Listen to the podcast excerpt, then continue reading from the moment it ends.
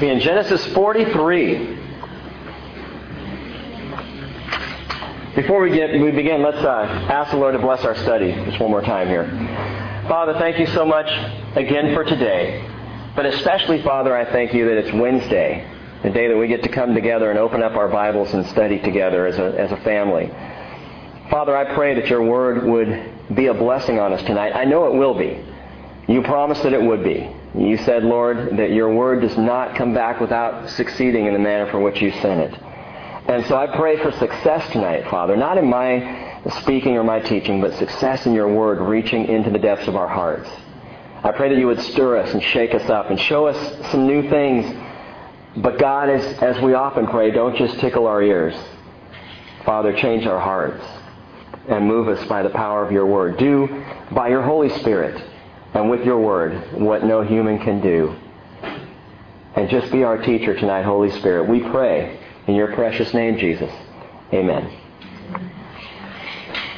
Well, our last study kind of left us hanging. Simeon, Simeon, the brother of Joseph, one of the sons of Israel, is waiting. Simeon is waiting. He's imprisoned in Egypt in the house of his brother Joseph. The other nine brothers who had gone down to Egypt to see if they could buy some food have now gone home without Simeon. Sans Simeon, for those of you who speak French. So Simeon is waiting. He has nothing he can do. He just has to sit and wait. Will my brothers come back? Are they going to even make the trip back? Am I stuck here for good? Who is this guy, this Lord, this master in Egypt, and, and what does he really want with us? Simeon is waiting. Jacob, Jacob is at home worrying. He's got lines of worry all over his aging face. He's wringing his hands as if the world were against him. His frustration is great because his faith is weak. There's a parallel there. There's a corollary for all of us. The weaker my faith, the greater my frustration in life. It's interesting how that works. The greater my faith, the less my frustration. It's kind of a, a, measuring stick we can tend to use. I find in my life when the frustration levels are high, I'm just having some belief trouble. So that's what's going on with Jacob.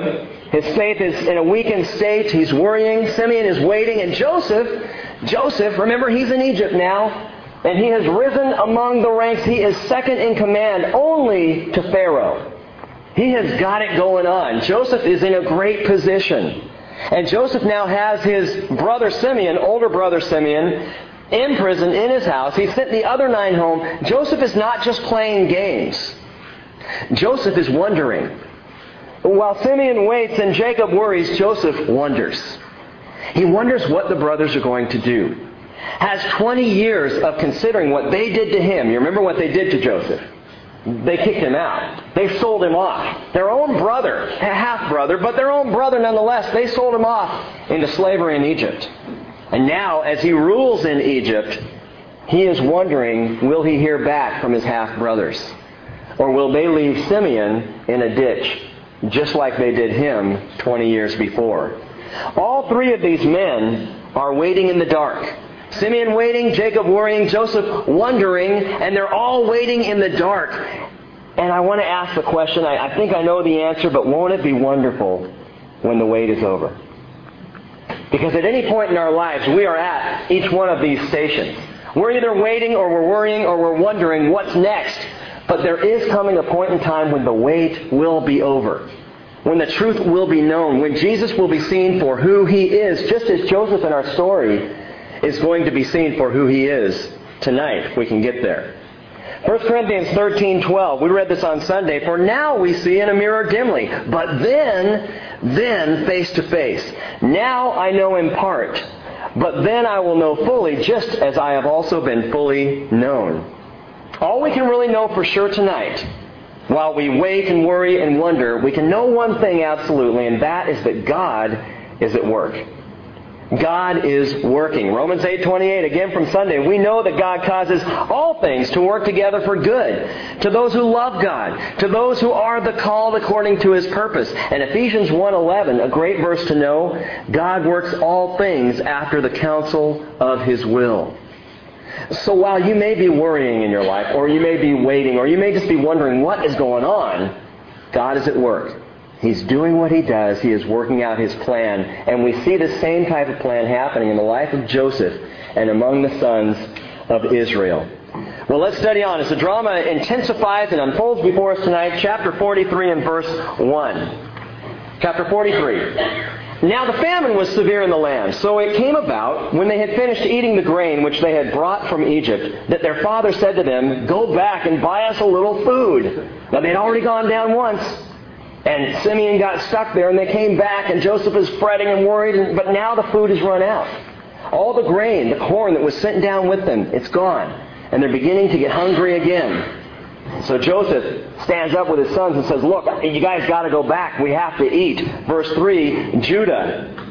Judah spoke to him, however, saying, The man solemnly warned us, You shall not see my face unless your brother's with you. If you send our brother with us, he's talking about the youngest, Benjamin, who Jacob would not send the first time.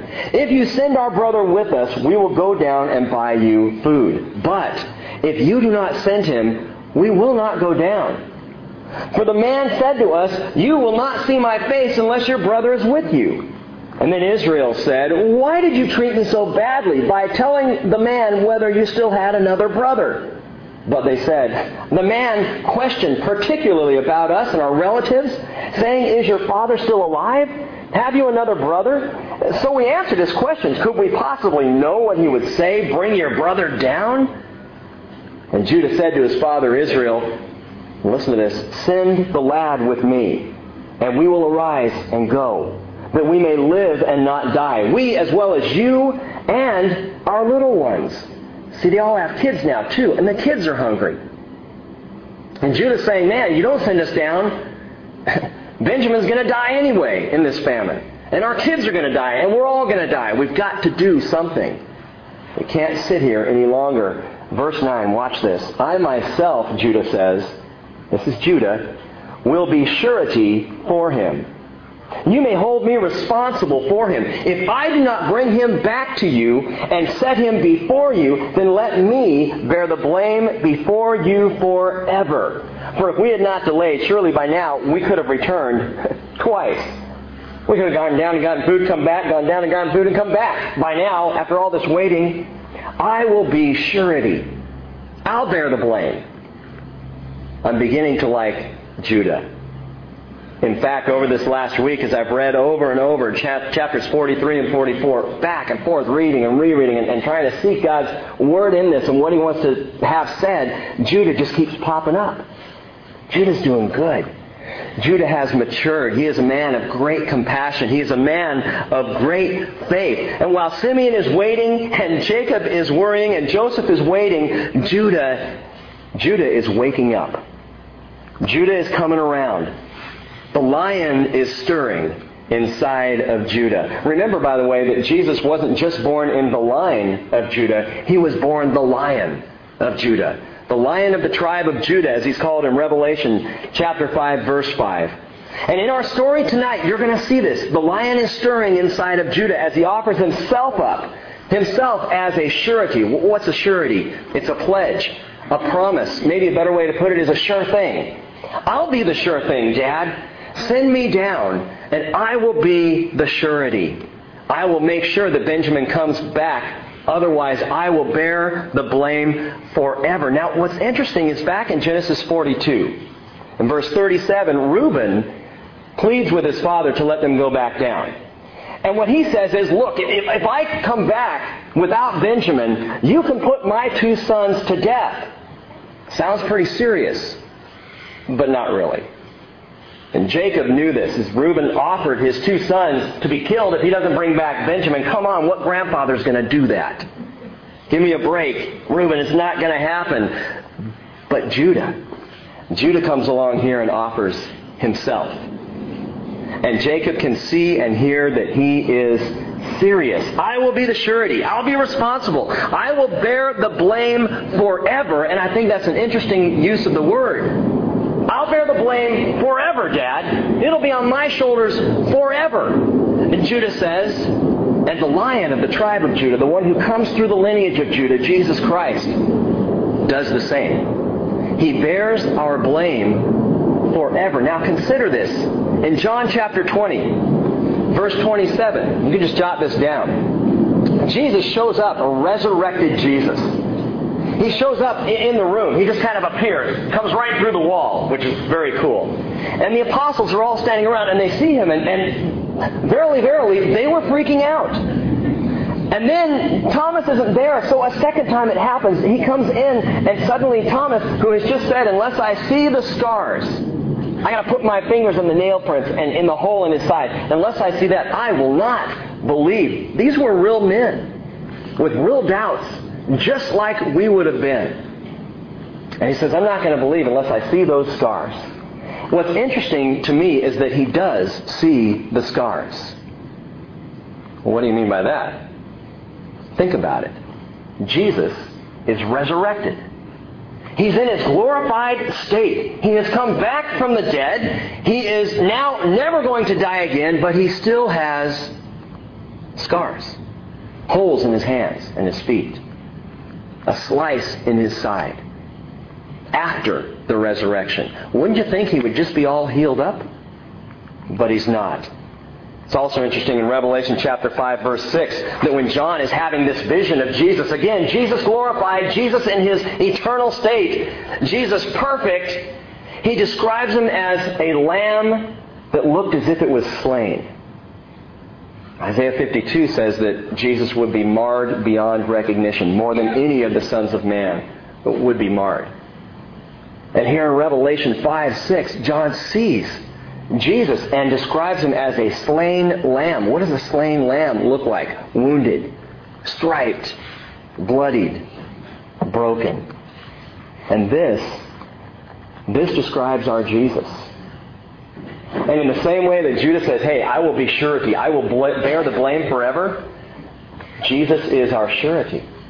He will bear the blame forever. He has already borne the blame. At any time during eternity that you begin to doubt, you begin to wonder, you begin to think, oh, I don't know, maybe I'm not really good enough to be here, all you have to do is look at Jesus and see the scars that say, paid for, purchased, paid in full.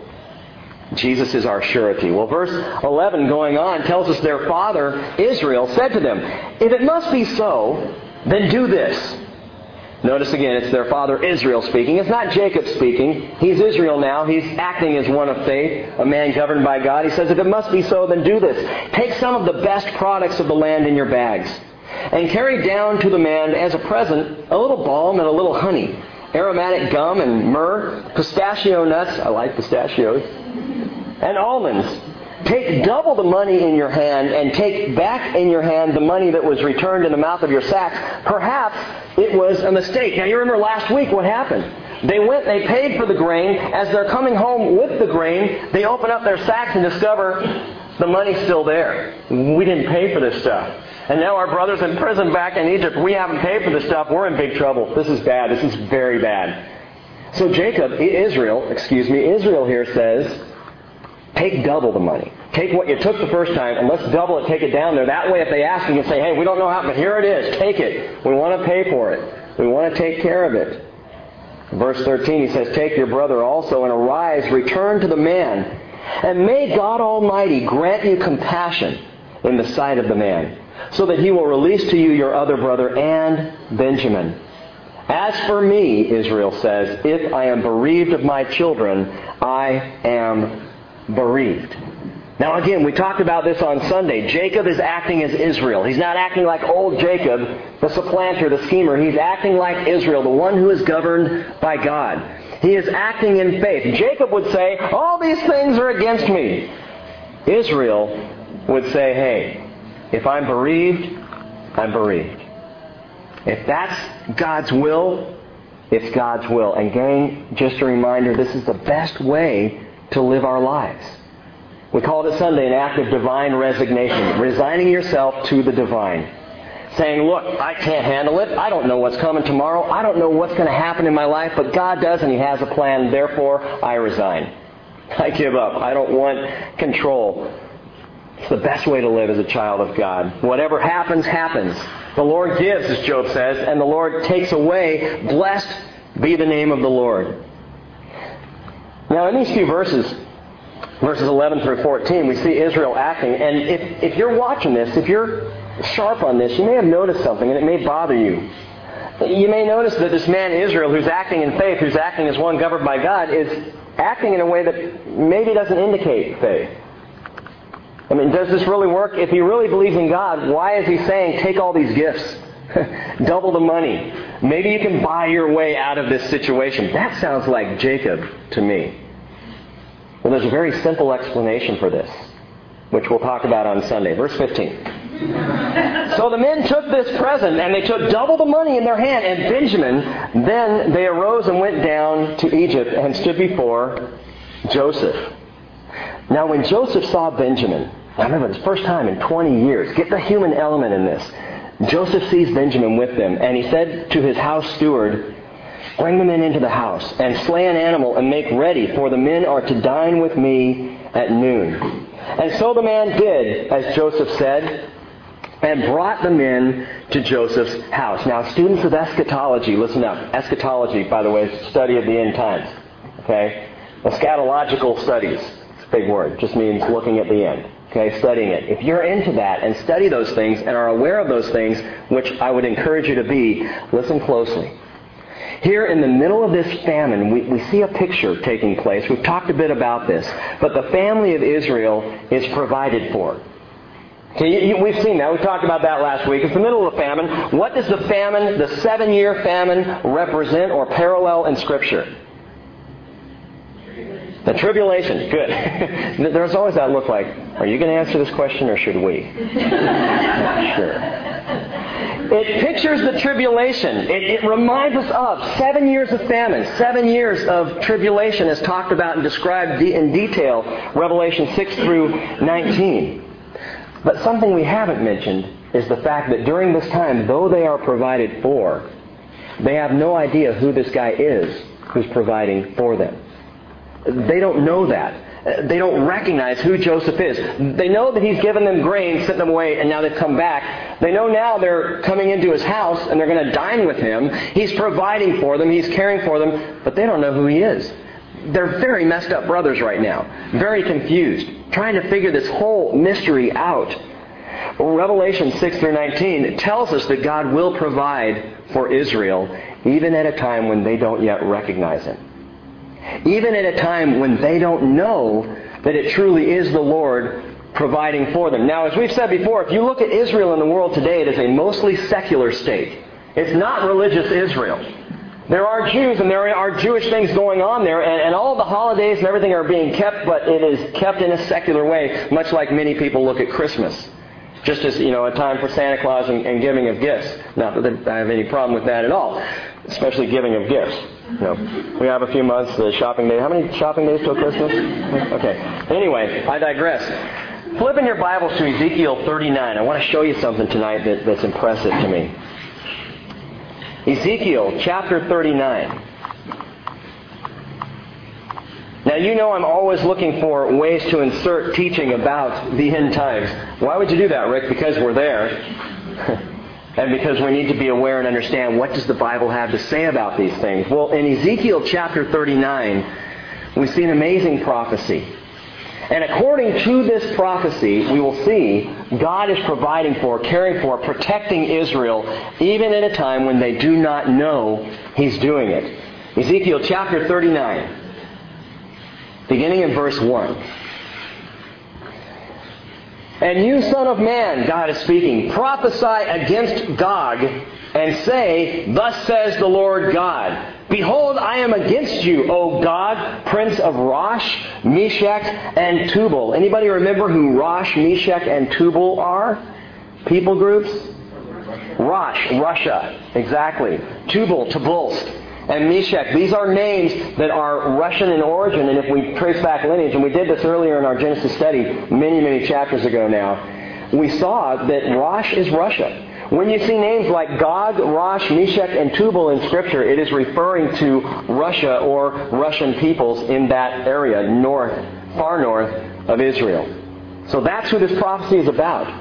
But verse 2, God is speaking and he's telling Ezekiel, prophesy this, I will turn you around speaking to Gog, Rosh, Meshech, Tubal, I will turn you around, drive you on, take you up from the remotest parts of the north, and bring you against the mountains of Israel. And I will strike your bow from your left hand and dash down your arrows from your right hand. You will fall on the mountains of Israel, you and all your troops, and the people who are with you. I will give you as food to every kind of predatory bird and beast of the field. You will fall on the open field, for it is I who have spoken, declares the Lord God. And I will send fire upon Magog and those who inhabit the coastlands in safety, and they will know, they will know that I am the Lord.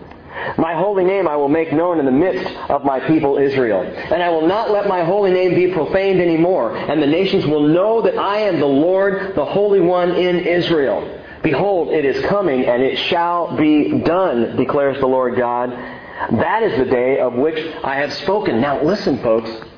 Nothing like this has ever happened in the history of Israel. Rosh, Gog, Magog, Meshech, Tubal, all these peoples have never come down and invaded Israel in such a fashion. Nor has it happened that when they invaded, they were miraculously, supernaturally destroyed as by fire from heaven. It hasn't happened. And the Lord speaking in His holy word says, It is coming and it shall be done. So we have a couple of options here. A, God was wrong. Oops. Guess we missed that one. He said he was going to do it, but somewhere along the line he changed his mind. Just determined, well, I know I prophesied it, but let's just let it go. That's one option. I mean, you can buy into that camp, but that's fine. The other option is it has not yet happened, but it will. It will. A massive invasion of Israel from the north. When is this going to happen? It could happen any time. There's nothing on God's prophetic timeline that would keep it from happening.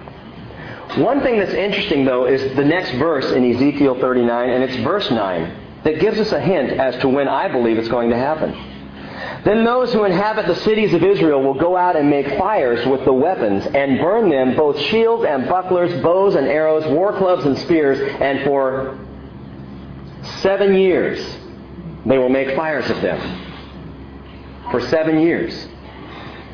I believe it speaks of the tribulation. I think this invasion of Israel is going to happen prior to the seven year tribulation. And these fires of all these weapons will be burning outside of Israel. They will start them burning. That's a lot of weaponry, folks. But they will burn for seven years during that time of the tribulation. What's the point of all this? According to this prophecy, if you think about how the tribulation works, those of you who have studied this, when is it, if you can recall, when is it that the Jews begin to really believe in Jesus? Do you recall when that happens during that seven year tribulation period? It's about halfway through. Three and a half months. The covenant. The covenant Antichrist signs with Israel is violated. It's broken. You can read about it in Daniel chapter 9, verses 24 through 27. Antichrist makes a covenant with Israel. Hey, a covenant of peace. For how long? Seven years? A seven year covenant of peace. And Israel thinks this is great. And I think it's all tied up. There's so much going on here. But this invasion from the north, Israel is looking for a Savior. The Jews are still looking for Messiah. Many of you know this, but Islam, the Muslims, are looking for a Messiah type figure also to come before Muhammad supposedly returns, according to the Quran. It's perfect. It's a setup. Antichrist is going to slide right into that picture. Israel, who will probably just have been invaded, somehow miraculously saved, but they are frightened beyond their wits. By the way, during the last war, right before it all started up, you remember they were passing out gas masks in Israel? The average citizen in Israel was scared out of their wits. How do you think they would be if an invading force was coming at them? Destroyed or not? Tiny little Israel What's going to happen to us? Scared to death, frightened, and in comes this man of peace. Hey, I got it covered. We're going to be good. We're going to sign a seven year peace treaty. Where do I sign? But halfway through, three and a half years into the seven year period, the covenant, the covenant is broken. It is at this point, Revelation chapter 12 tells us that the Jews finally recognize, realize begin to believe in Jesus. And for three and a half years, Jesus protects them. But that's halfway into the tribulation. And here in Ezekiel 39, we see Israel being miraculously, supernaturally protected by God before they believe in Him. Before they give their lives to Jesus. In the same way in our story with Judah and Joseph and all the brothers, Joseph is caring for them, providing for them, protecting them even before they even know who He is. By the way, the same thing happened for you and me. Jesus was providing for us long before we chose to accept His position as Lord of our lives.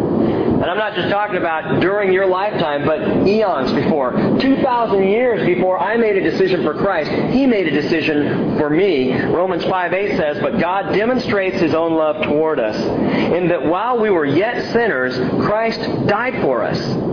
He made provision for us when we most needed it. Not when we were better, not when we were clean, not when we got our lives in order, but when we most needed it, God was providing. God was protecting. God was laying out the plan. It's a great thing to share with your friends who don't believe in Jesus yet. Tell them this. Say to your friends who, who don't believe in the Lord, hey, you may not believe in Him, but He believes in you. He believes in you so much, loves you so much, that 2,000 years ago, He gave His life on a cross, not even knowing whether you would accept Him or not. That's how much God loves us. He provides for us even when we don't know Him. Well, verse 18, back in our story, back to Genesis 43. So the men come into Joseph's house, and verse 18 tells us the men were afraid because they were brought to Joseph's house, and they said, it's because of the money that was returned in our sacks the first time that we're being brought in. That he may seek occasion against us and fall upon us and take us for slaves with our donkeys. hilarious. People who are afraid think really stupid thoughts. And these guys are thinking really stupid thoughts. They're thinking like donkeys, if you get my drift. Actually, their thinking isn't donkey like, it's very, very human. Amazing. It's a sad commentary on the heart of man that people still hold this view of the Lord Jesus. Joseph is providing a great meal. He's invited them into his house to dine with him, and they're saying, Oh, it can't be about dinner. There's danger here. Danger in the dining. We're going to sit down at the table, and next thing we know, we're going to be slaves. This is what they're thinking, and so often people approach Jesus the same way. And if I show up at that church, they're going to come after me. And Jesus, He's going to get me. I'm going to stay away from there as far as I can because I don't want to sit down to a meal and next thing I know I'll be singing praises, I'm reading my Bible, and my whole life is ruined. Revelation 3:20 tells us, "Behold, Jesus says, I stand at the door and I knock. And if anyone hears my voice and opens the door, I'll come into him and will dine with him, and he with me." And the average person looks at that and goes, Okay, what kind of dinner? What are you serving? What's it going to be, Jesus? Am I going to dine in danger? If I come before him, he'll fall on me. He'll force me to be a slave. I won't be able to live my life my way on my terms anymore. And to some degree, they're right. You won't. But believers, who wants to? Anybody? Man, not me. If I start going to church, he may seek occasion against me. He can't want me just to be with him. Can he? Is that possible? That maybe Jesus just likes me? Well, Joseph's brothers are about to discover the same thing that someone who comes to Jesus always, always, always discovers. Amazing grace. Romans 5:20 tells us where sin increased, grace abounded all the more. So that as sin reigned in death, even so grace would reign through righteousness to eternal life through Jesus Christ our Lord. Joseph's brothers assume the worst. They think this Lord in Egypt is plotting to take them down. They don't know Joseph very well, do they? And if someone looks at Jesus with that same attitude, with that same heart, he's just plotting to take me down, my response is, you don't know my Jesus very well because that's not the heart of a Savior. It's another great line of evangelism. If you're talking to someone about Jesus, just say, if you only knew Jesus like I know Jesus. A lot of detour questions. We've talked about this in the past. People love to throw out the detour questions about evolution, or the dinosaurs, or the pygmies. What about the pygmies? I mean, if he loves everyone, what about them? They haven't heard about them. Are they going to go straight to hell when they die? Look, I don't know about the pygmies. I don't know a whole lot about evolution. I can't explain the dinosaurs maybe the way you'd like to have it explained. But I know Jesus. And you got to know Jesus. That's the main issue. Jesus is the issue. Remember, Jesus made himself the issue. Now, that's where the rabbis began to break faith with Jesus. That's where they began to go other directions because Jesus started making it all about himself. Who do you say I am?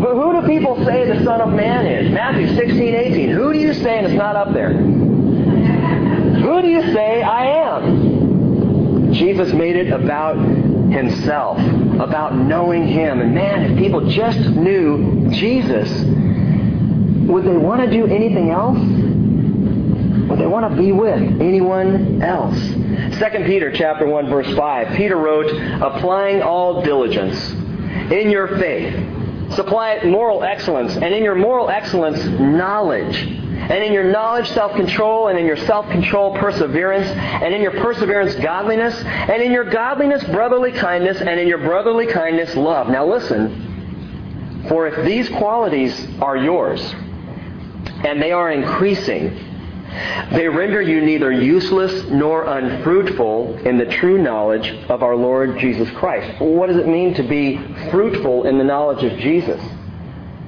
The fruitful knowledge of Jesus is the knowledge that is shared, the knowledge that is told, the knowledge that overflows. The key is this. If you want to be a great evangelist, or if you're scared to death of evangelism, the whole idea of knocking on doors, which, you know, I'm, I'm not a big proponent of myself, true evangelism just happens in relationships. And you know what? Nobody has to be afraid. Everybody, everybody has been called to be an evangelist if you're in Christ. Oh no. So do I have to go like to special classes or something to learn how to do this? No. You want to know how to do it? I'll tell you right now. Work on knowing Jesus. Because the more you know Jesus, the more you're going to want Jesus to be known. It is a natural progression, and your knowledge of Him will make you, as Peter says, fruitful. Well, they don't know who Joseph is. Going back to verse 19, so they came near to Joseph's house steward, and they spoke to him at the entrance of the house. They're still knocking. They're still shaking in their boots. Verse 20, they said, Oh, my Lord, we indeed came down the first time to buy food. And it came about when we came to the lodging place that we opened our sacks, and behold, each man's money was in the mouth of his sack, our money in full. So we brought it back in our hand. And we've also brought down other money to buy food. We do not know who put our money in our sacks. Verse 23, I love this. He said, the steward, the servant of Joseph says, Be at ease. Literally, peace be to you. Do not be afraid. Your God and the God of your father has given you, you treasure in your sacks. I had your money. And then he brought Simeon out to them, and things are beginning to look up. Have you ever noticed how God always replaces fear with peace in the Scriptures? He has this tendency when we start to get wide eyed and fearful to say, hey, hey, hey, hey, hey, peace. Peace be with you. Peace. Be still. I come to bring you peace, Jesus says. Not as the world gives you peace do I give you peace. I give you an everlasting peace. Jesus loves to bring peace when we're afraid. That's what the peace of Christ does. Alleviates our fears and our worries and our doubts and our concerns. By the way, this whole thing about the money is kind of comical. Because they did think they paid for it. They left. They find the money. They bring it back. And the steward says, Oh, I knew it all along. I'm the one who put the money back in your sacks. And it's a great picture of how God deals with finances in our personal lives. Hard to believe until you've started to really experience it, but it's amazing and it's true that you truly cannot outgive God. You can't do it. You can't give more than God can return to you to make sure that you're all right. When you put money in, whether it's at church or to a missions organization or to some kind of a servant project, when you begin to invest yourself, financially speaking, in the kingdom, it's amazing that you go heading on down the road and you discover down the road a ways the money's back in your backpack. God put it back. Well, I just wrote the check and he provided over here. And you know what? The only people who don't believe that are people who have never tried it. And I don't know if that's you, because I have no idea what you give or where you are with that. But I'll tell you what, for me, for 35 years of my life, I did not believe it. No way. Come on. You're telling me if I write a check for X amount percent of my income and I drop it in the plate on Sunday that sometime during the week the money's going to come right back to me? Yeah, right. Whatever. Well, I'm not saying it'll come back that week. And it may not come back in a month. And it may be six months. But what's amazing is it always comes back when you need it. God always provides for everything that we need. You cannot outgive Him. You can give the Lord your silver, your tithe, your offering, and it always ends up back in your pack. Listen to this. Malachi, the Italian prophet, chapter 3, Malachi, chapter 3, verse 10. God is speaking. And listen to God's words. If you don't believe me, just listen to what He says about this. Bring the whole tithe into the storehouse, so that there may be food in my house, and test me now in this, says the Lord of hosts. If I will not open for you the windows of heaven and pour out for you a blessing until it overflows, then I will rebuke the devourer for you, so that it will not destroy the fruits of the ground, nor will your vine in the field cast its grapes says the Lord of hosts. Now, what's really cool about this is God says two promises here. If you'll trust me, and He's talking about 10%. I don't know how many people do that. But that first time you do it, writing a check for 10% of your income is like freak out time to the max. It's very frightening. I will never be able to replace this. And it never works out on paper. Ever. But God promises two things, guarantees. And He says, and He rarely says this, test me. Try it out. Give it a shot. See what happens. The two promises are number one, He's going to open the storehouses of heaven. Now, I have a bank account at Horizon Bank. But if I'm given the choice between Horizon Bank and the storehouses of heaven, I'm going with heaven. Just want you to know right now. When the Dow falls, I'm okay. Everything's good there. If I'm watching the NASDAQ and it's getting shaky, hey, I got the storehouses in heaven.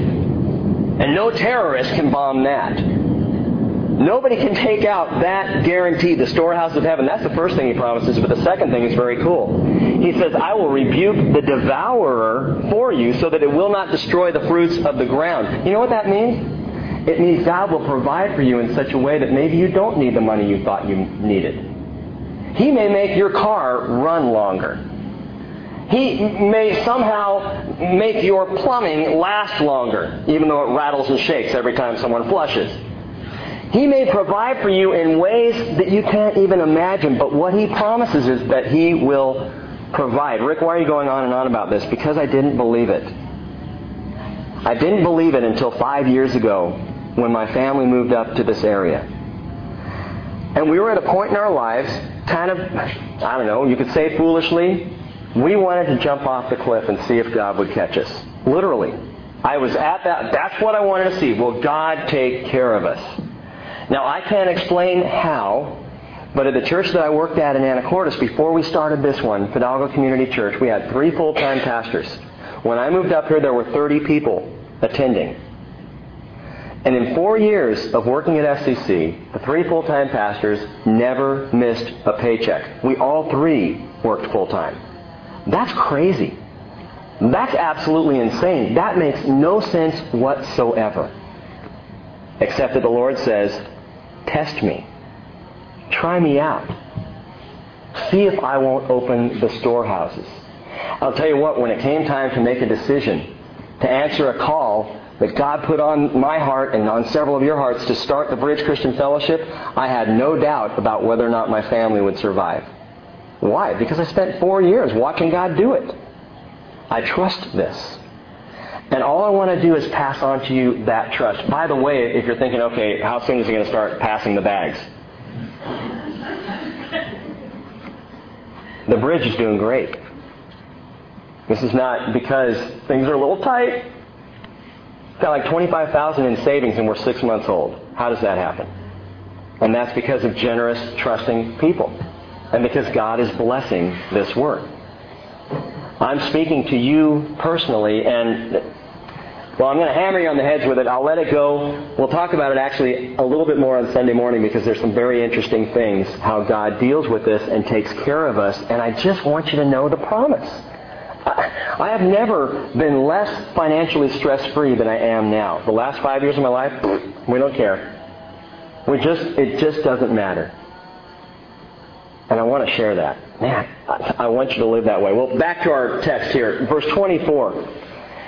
The steward has just said, Hey, be at peace. Don't be afraid. Your God and the God of your father has given you treasure in your sacks. It's interesting, the steward understands where it came from. It didn't come from Joseph. It didn't come from Egypt or the coffers there. No, it came from God. Your God. He's taking care of you. Well, then he brought Simeon out to them, verse 24. And then the man brought the men into Joseph's house. And he gave them water and washed their feet, and he gave their donkeys fodder. And so they prepared the present for Joseph's coming at noon. I can just see them putting this thing together, getting the pistachio nuts just right, and the myrrh. Okay, you got the, who's got the aromatic gum? Get it over here. Come on, guys, this has got to be perfect. Because they're still afraid. They're still worried. They had heard that they were to eat a meal there. Verse 26. And when Joseph came home, they brought into the house to him the present which was in their hand, and they bowed to the ground before him that's the second time Joseph's dream is fulfilled. And when Joseph, oh, and then he asked, verse 27, he asked them about their welfare, and he said, Is your old father well of whom you spoke? Is he still alive? And they said, Your servant our father is well. He is still alive. And for the third time, they bowed down in homage. This is wonderful. And as he lifted his eyes and saw his brother Benjamin, his mother's son, he said, Is this your youngest brother of whom you spoke to me? And he looks at Benjamin and says, May God be gracious to you, my son. And Joseph hurried out, for he was deeply stirred over his brother, and he sought a place to weep. Then he entered, entered his chamber, and he wept there. He wept. This is heavy drama. This is deep emotion. For 20 years, Joseph has thought about, wondered about, cared about his younger brother, his little bro, Benny. He hasn't seen him 20 years, and now he sees him for the first time, and he's overwhelmed. It's like on those old talk shows when they would bring back together the, you know, the siblings who hadn't seen each other for, you know, decades. Well, here it's happening. And Joseph is overwhelmed with it and rushes out of the room. Now the brothers have got to be just going, what is up with this guy? This is the most bizarre thing that's ever happened in our lives. And it was. And he rushes out and he weeps. And it's interesting to notice that one who is greater than Joseph, a greater than Joseph, also wept three times. You can just jot these verses down. John chapter 11, verses 1 through 11. Jesus wept over a death. He wept over a death, the death of Lazarus. And in Luke chapter 19, verses 41 through 44. See, you thought all these verses meant we're going to read every single one of those. No, we're just flying by a few of them. See, we can, this is good. Luke 19, 41 through 4. We can read them all if you want. Should we go back and just. Anyway. Luke 19, 41 through 44. Jesus wept over a city. He wept over a city. He wept for Jerusalem. And then in Luke 22, verses 39 through 46, Jesus wept over our sins in Gethsemane. All three times Jesus wept, he was weeping for his brethren, his brothers, his sisters.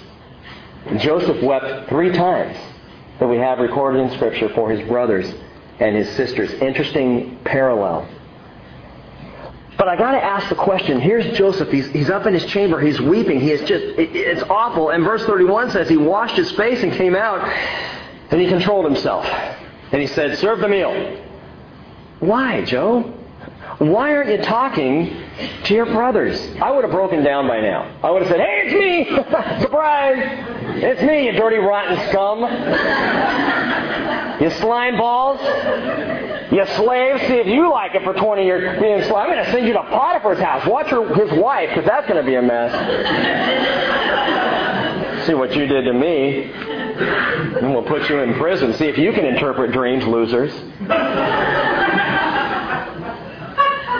But Joseph doesn't do it. He doesn't do it. Joseph maintains his composure. When he has to weep, he gets out of there and weeps. He doesn't break his cover. Why? Hear me on this. There's still work to be done. There are still things that need to happen to the brothers, in the hearts of the brothers that, that you will see tonight, I hope. Still work to be done.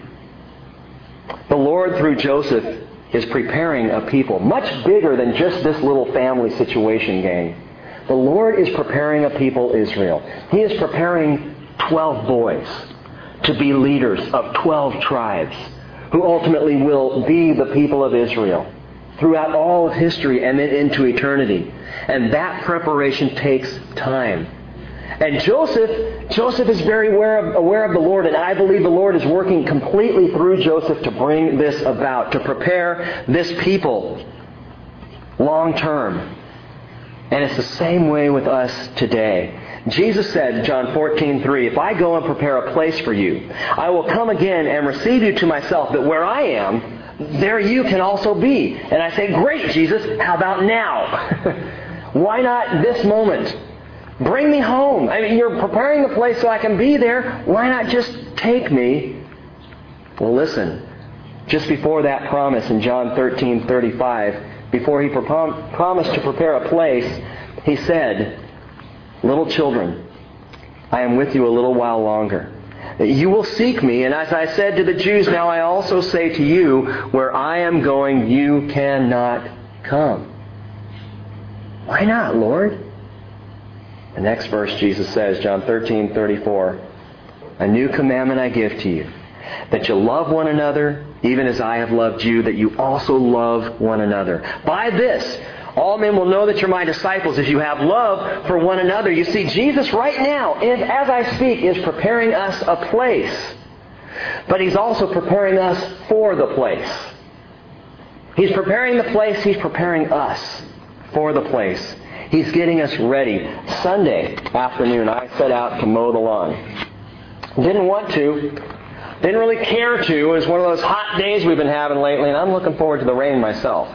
Don't know about you. Maybe you're a sun bunny. That's great. I want a little rain. I want it cool. I want the colors to change. Anyway, I digress again. Sunday, I'm out there to mow the lawn. And Cheryl's mom and dad brought along a lawnmower. It's great. It's wonderful. It's gas mower, you know. So I crank the thing up and I get out there and start pushing this thing. And I realize it's not one of those power mowers that rolls on its own. I got to push it.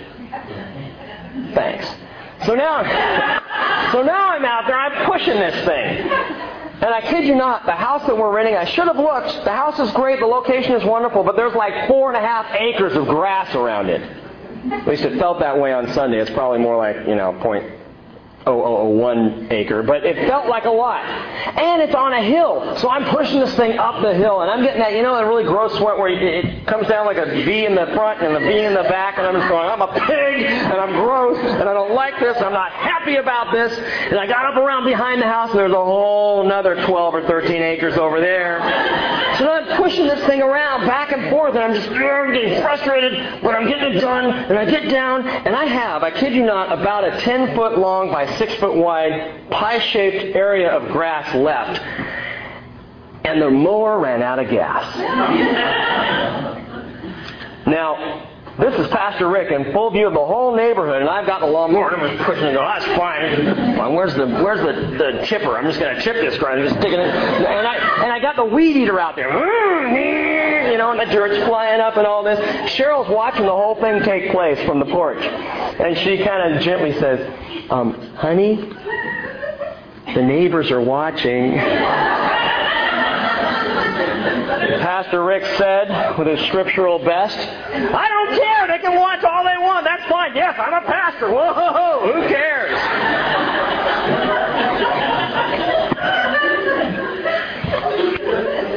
There's still a little work to do on this guy right here. And the good news is while Jesus is preparing me a place, He's also preparing me for the place. And I can tell my kids with all honesty, hey, don't worry about daddy going home to heaven too soon because there's a lot of work yet to be done. But listen to this. When I'm ready, whenever that is, I'm going. When God looks in my life and says, He's ready. he will take me. Now, that's not a statement about salvation, folks. Every single person who calls on the name of the Lord Jesus will be saved, even if it's the 11th hour, even if it's the last second. Right before Jesus comes, somebody is going to say, I accept you, Lord, and their life is going to be a shambles and messy and ugly and, and pitiful, and they're going to go straight to heaven. That's salvation. But I'm talking about preparation. And in my life, there's still more to be done. But when I'm ready, I'm going. Whether it's through death or through the rapture, I prefer the rapture. But either way, when I'm ready, I'm going to go. Verse 32. So Joseph washes his face. I don't know how we even got where we got. He washed his face and came out and controlled himself and said, Serve the meal. And so they served him by himself. And them by themselves, and the Egyptians who ate with him by themselves. Why is that? Well, it tells us because the Egyptians could not eat bread with the Hebrews, for that is loathsome to the Egyptians. Moses is writing about this. He knows a thing or two about Egypt. He understands the Egyptians. That insert there shows us that man was already drawing lines and borders and expressing racism long, long ago. It was already happening. The Egyptians wouldn't eat with the Hebrews, and Joseph is Lord of the house. So Joseph's at a table, the Egyptian servants are at a table, and the brothers are at a table. Interesting. Well, then it says they were seated before him, verse 33. Listen to this. The firstborn according to his birthright, and the youngest according to his youth, and the men looked at one another in astonishment. Why is that? Because there's no way anybody could have figured out what their birthright was. They were lined up at the table in perfect birth order. The chances of them doing that would be 1 to 40 million. 1 out of 40 million chances. Literally 39,917, 39 million, sorry, 917,000 possible seating combinations between these brothers. And Joseph got it right on the first one, but they don't know it's Joseph. So now they're looking at each other going, oh, this is really bad. This is bad. We're dining here. He spied us out. He knows everything about us. How does he know all this stuff about us? Because, duh, he's your brother, boys. I just hate that we. How you guys doing on time? Anybody got a rush? Okay, that was your chance. All right, turn to Matthew chapter 20. Matthew 20. While you're turning there, I'm going to read you verse 34, but flip on over to Matthew chapter 20. In verse 34, it tells us that Joseph took portions to them from his own table. So Joseph is now serving them. But Benjamin's portion was five times as much as any of theirs. Interesting. He got five times as much. Now they've come out of famine. All of the boys are hungry here. But Benny gets five times as much. So they feasted and they drank freely with him. Now, Matthew 20. Chapter, uh, verse 1 tells us the kingdom of heaven. Jesus tells a parable. It says it's like a landowner who went out early in the morning to hire laborers for his vineyard. And when he agreed with the laborers for a denarius for the day, he sent them into his field, or into his vineyard. And he went out about the third hour and saw others standing idle in the marketplace. And to those he said, Hey, you also go into the vineyard, and whatever is right I will give you. And so they went. And again he went about the sixth hour and the ninth hour and did the same thing. And at about the eleventh hour he went out and found others standing around. And he said to them, Why have you been standing here idle all day long? And they said to him, Because no one hired us. And he said, Well, go, go into the vineyard too. Verse 8, when evening came, the owner of the vineyard said to his foreman, Call the laborers and pay them their wages, beginning with the last group to the first. And when those hired with the, about the eleventh hour came, each one received a denarius. Same amount as everybody else. They'd only worked an hour, folks, and they got the same exact pay. Verse 9, when, uh, verse 10, when those hired first came, they thought they would receive more, but each of them also received a denarius. When they received it, they grumbled at the landowner, saying, Well, these last men worked only one hour, and you've made them equal to us who have borne the burden and the scorching heat of the day? That's not fair. Or in the words of Scar, life's not fair. From The Lion King. Verse 13, the great theologian Scar. But he answered and said to one of them, Friend, I'm doing you no wrong. Did you not agree with me for a denarius? Take what is yours and go, but I wish to give to this last man the same as to you. Is it not lawful for me to do what I wish with what is my own? Or is your eye envious because I am generous? So the last shall be first, and the first shall be last. Let me tell you something. It is harder for us, harder for us to rejoice with those who rejoice than it is to weep with those who weep. Christians, I'm, I'm talking to us. It is harder to rejoice with those who rejoice. It is harder on me to look at what someone else got, to look at their stuff, to look at their blessed life, and be happy about it than it is when everything's going wrong. Man, when everything's going wrong, I'm there for you. I'm so sorry. I'm sorry that your house just caught fire and burned down. I'm sorry that you just lost your job. I'm sorry that your parents have passed away and you're struggling. I'm so sorry. And then I go back to my nice, warm, comfortable house, call my parents on the phone, talk to them about my job, and everything's good. But when someone's doing better than I am, that's another thing. Envy begins to creep in. Now, what's going on here with Joseph is more than meets the eye. He's not just feeding Benny extra because he really likes him a lot, because he loves him more than the others. This is another test of Joseph on his brothers. How will the brothers respond when the youngest gets more? When Joseph was the youngest, how did they respond when he got more? Not good. He was given the big sleeved coat. He was given more responsibility. He was clearly favored by his father. So Joseph, in his plan here, favors Benjamin in front of his brothers. And don't miss this, Joseph was watching. Joseph at his table is paying close attention. How are the brothers going to treat Benjamin? How are they going to respond? What are they going to do as Benjamin chows down on five times the food? Can I have some more biscuits? Oh yeah, more for Benny. Give him more. More potatoes? Yeah, good. Another steak? Have it. Joseph is watching to see if any envy, jealousy, or resentment may pop up among the older brothers toward the younger brother. Are these men changed? He's already heard their confession back in chapter 42. They confessed, not knowing he was listening in, they confessed to having dumped him. So he's heard that. By the way, it's one of very few confessions in the entire Old Testament that's actually written out in chapter 42. So he heard the confession. Did they mean it? Are they living it? Are they acting it? A new commandment I give to you that you love one another, Jesus says, even as I have loved you. Whether what they have is better, more, greater, five times greater than what you have, can you rejoice with a brother who has so much more than you have? As much as you weep with a sister who has so much less. God wants us to show love on both sides of the equation. Chapter 44, verse 1. Then he commanded his house steward, saying, Fill the men's sacks with food, as much as they can carry, and put each man's money in the mouth of his sack. Put my cup, Joseph says, the silver cup, in the mouth of the sack of the youngest, and his money for the grain. And he did as Joseph told him. And as soon as it was light, the men were sent away, with, they with their donkeys. And now you got to get this picture. Remember, the night before they've been dining with him and everything's good, and they've been. The last verse says they feasted and drank freely with him. They were having a good time. And they went to sleep and slept well that night, I can tell you, my friends. And the next morning they woke up probably with a bit, a bit of a headache, and they said, well, let's get going. And they didn't even think about checking their sacks. You know, the last time around they had their money back. You'd think they'd open up the sack and go, okay, everything's good here. Nobody checks. They just kind of head on their way. As soon as it was light, the men were sent away, they with their donkeys. Verse 4 They had just gone out of the city and were not far off when Joseph said to his house steward, Up, follow the men.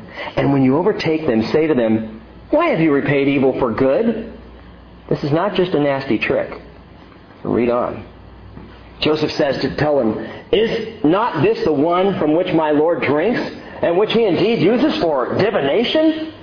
You have done wrong in doing this. So he overtook them, the steward did, and he spoke these words to them. He comes running up and stops them all. Wait a minute, wait a minute. Someone stole my Lord's divination cup, his divining cup. Someone got a hold of it. Which one of you guys was it? And they're going, oh, come on. Come on. This is not possible. They've got Simeon, they've got Benjamin, they're headed safely home. Who's got the cup Verse 7, they said to him, Why does my Lord speak such words as these? Far be it from your servants to do such a thing. Behold, the money which we found in the mouth of our sacks we have brought back to you from the land of Canaan. How then can we steal silver or gold from your Lord's house? Uh, with whomever your, of your servants it is found, let him die, and we will also be my Lord's slaves. They're so sure of themselves that they say, fine, if you find it in someone's pack, that person dies, the rest of us are slaves, take us back, because we know we're innocent.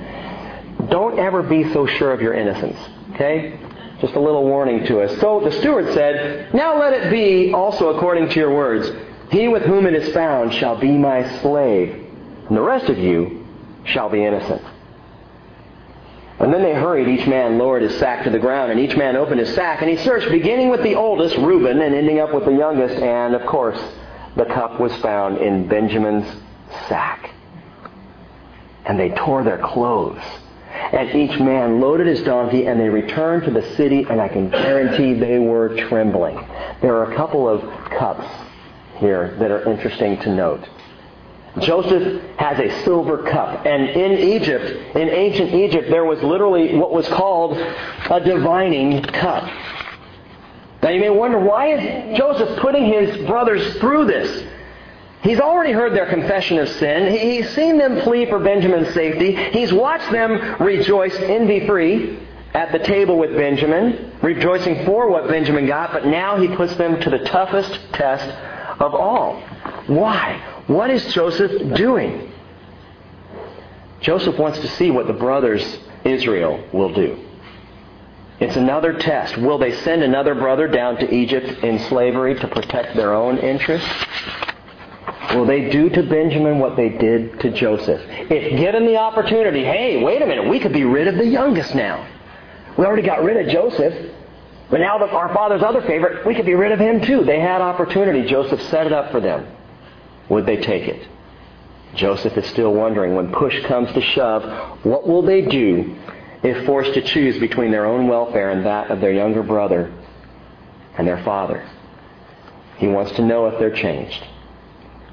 Again, two cups that this reminds me of. First of all, the cup of divination. In ancient Egypt, the higher rulers were often seen as priests, and Joseph was thought of as a priest. And the silver cup that he's already mentioned, the cup that he uses for divination, they believe that this cup, kind of like reading tea leaves, that you could read the contents of a cup and divine the future. Now, Joseph knows, and you and I know, that it's not by a cup that he did it. It's by God that he interpreted dreams and understood what was coming. But it's interesting to me that Jesus used a cup to divine his Father's will. A cup of divining, a cup of discernment. Matthew 26:39 Jesus prayed, "My Father, if it's possible, let this cup pass from me, yet not as I will, but as you will." The cup will determine your will, Father. The cup. Jesus says, "Let this cup of suffering, redemption, let this cup divine your will." Now again, prophecy students, think about this. Where was the cup found? Simple question. Where's the cup found? Benjamin's backpack. Right. It's in Benjamin's sack. When they open it up, and again, the brothers begin to tremble with fear. Reminds me of a cup of trembling. A cup of trembling. Zechariah chapter 12 verse 2 says, Behold, I will make Jerusalem a cup of trembling unto all the people round about. You might say, well, that's an interesting coincidence. This cup that causes trembling is found in, Joseph, in, in Benjamin's backpack. So what? So what's the big deal?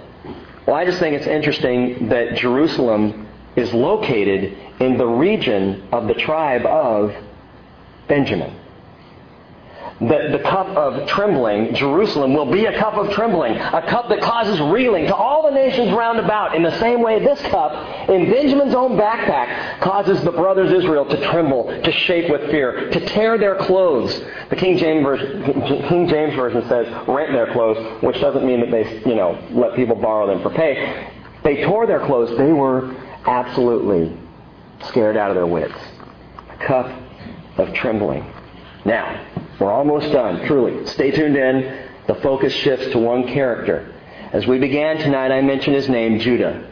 And I like Judah. And Judah does some amazing things here. Verse 14, they come back. They return to the city. Verse 14, when Judah and his brothers came to Joseph's house, he was still there, and they fell to the ground before him. And Joseph said to them, What is this deed that you have done? Do you not know that such a man as I can indeed practice divination? Now, the Bible teaches against divination. Joseph knows this. He's still playing a role. He's still trying to discern where they're coming from. And Judah said, Judah said, what can we say to my Lord? What can we speak? And how can we justify ourselves? God has found out the iniquity of your servants. Hmm. God has found out the iniquity of your servants. Not of your servant, not of Benjamin. Judah's not talking about the sin of someone stealing a cup. He is talking about the sin of them selling their brother Joseph into slavery 20 years before. God has found out our sin, the iniquity of your servants. Behold, we are my Lord's slaves, both we and the one in whose possession the cup has been found. In other words, Joseph, uh, Lord of all Egypt, we're your slaves too. We will not leave here without Benjamin. And if he is to be a slave, we are to be your slaves. But Joseph said, verse 17, Far be it from me to do this. The man in whose possession the cup has been found, he shall be my slave. But as for you, go up in peace to your father. Joseph is cranking it just a little tighter, a little more intense. I'm giving you one more chance to get out of this, Judah. Brothers, you guys can get out of here, and I will just keep Benjamin. What are you going to do? How are you going to respond?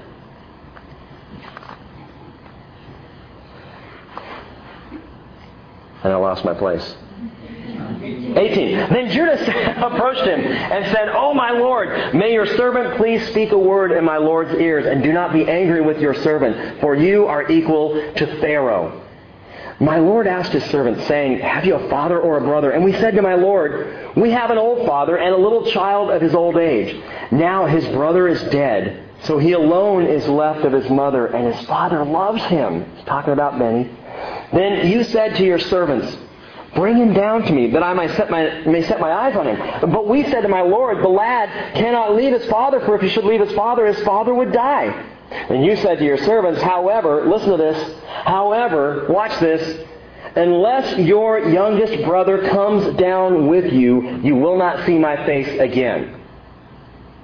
That wording is fascinating to me. Unless Benjamin comes down, you will not see my face again. What does Benjamin's name mean? Does anybody remember what Benjamin means? Son of my right hand. Son of my right hand. The son of, unless the son of my right hand comes down to where? To where? To Egypt. Well, what's Egypt a picture of in Scripture? We've talked about this. The world. Sorry, you were close. It's, an, it's a picture of the world. Unless unless the son of my right hand comes down to Egypt, unless Benjamin, the son of my right hand, comes back down, I will not be seen by you. You will not see my face. Now, listen. Benjamin's name didn't start out Benjamin, did it? Rachel named him as she was giving birth to him and as she was dying. And knowing this, she named him Benoni. Benoni meaning the son of my sorrow. He began, he came as the son of sorrow. And now Benjamin is the son of my right hand. Do you see the picture coming together here? Jesus came as the son of sorrow, as the man of sorrows. He came the first time, Son of God, as a son of sorrow. Why? Because he had to die. Because the first visit down to earth, he would die sacrificed for our sins. But then God exalted him. Philippians chapter 2 tells us. God exalted him to the highest place at the name of Jesus. It's not up there. At the name of Jesus, every knee shall bow in heaven and on earth and under the earth. And every tongue confess that Jesus Christ is Lord. God exalted him. So he was like Benoni, son of my sorrows, became exalted son of my right hand. And now he waits to come down to earth again but check this out. Unless the son of my right hand comes down, God can say, you will not see my face again. My son has got to come down. Ezekiel chapter 10, verses 1 through 22, I'll just mention this, we won't read it this, tonight, describes the departure of God's glory from the temple in Jerusalem. It's a tragic chapter to read because God's glory begins in the inner court. This Shekinah glory, this great cloud of glory, also called, called in Hebrew the kabod, the weight of God's glory. It's in the temple, but it moves from that inner place in the temple as Ezekiel watches out onto the porch of the temple. And then from the porch, it moves further out until it's gone.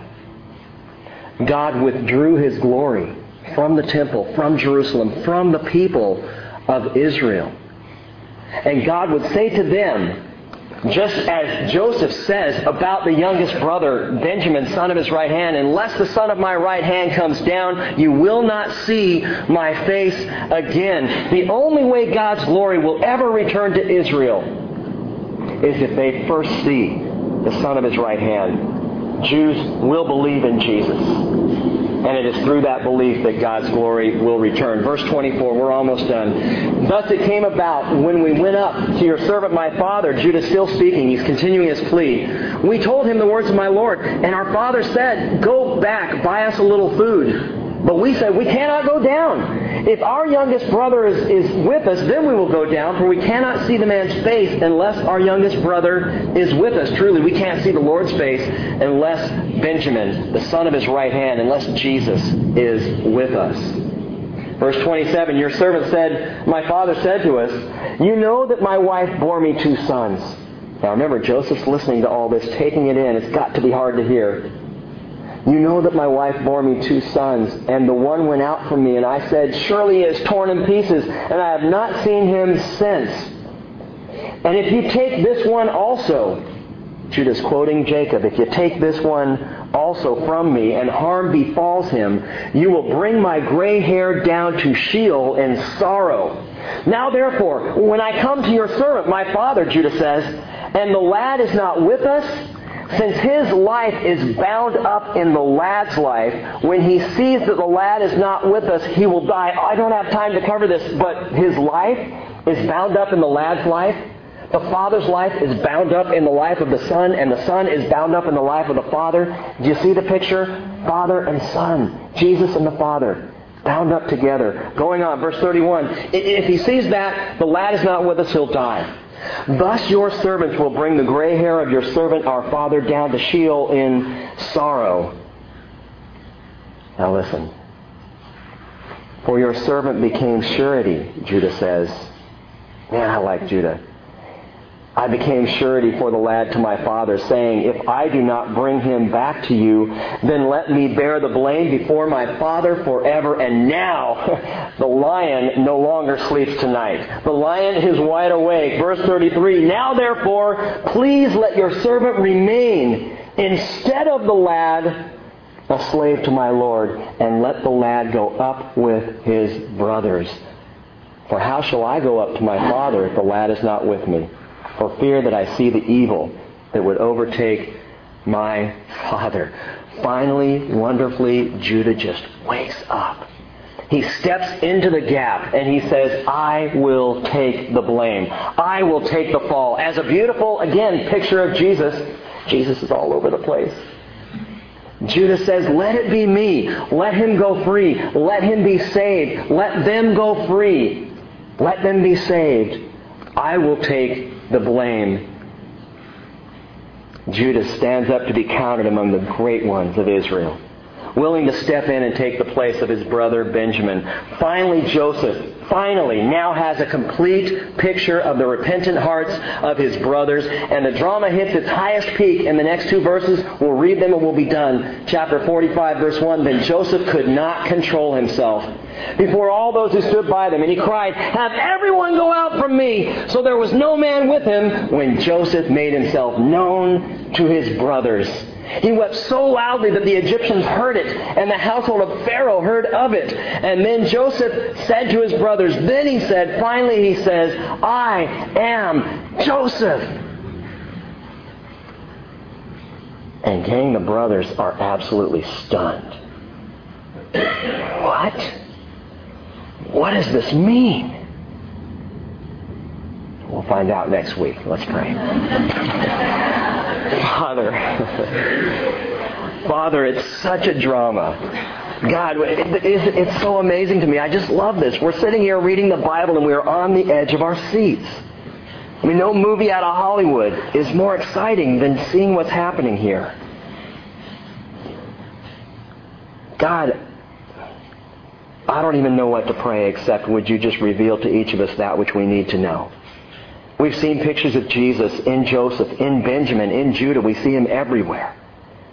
We see this picture of, of you at work in people's lives, changing them and growing them and bringing them to repentance, changing them in the same way that you work on us and prepare us. Father, we've seen Judah just step up, taking the fall just like Jesus took the fall for us. But God, what impresses me the most in all of this is it all comes down and Joseph finally weeping in, in tears cries out, I am Joseph. Father, it makes me long to hear Jesus say those words with his own name even more. To be in that moment when the clouds just split apart and Jesus says, I am Jesus. When Israel finally recognizes their Lord and Savior and Messiah. And to be with you, Lord Jesus, on that day will be the, the greatest of all imaginable blessings up to that point. Thank you, Jesus, so much for loving us. Thank you for the process you're taking us through. And Jesus, we just pray, come quickly and reveal yourself to us, for we long to see you. In Jesus' name. Amen. Amen.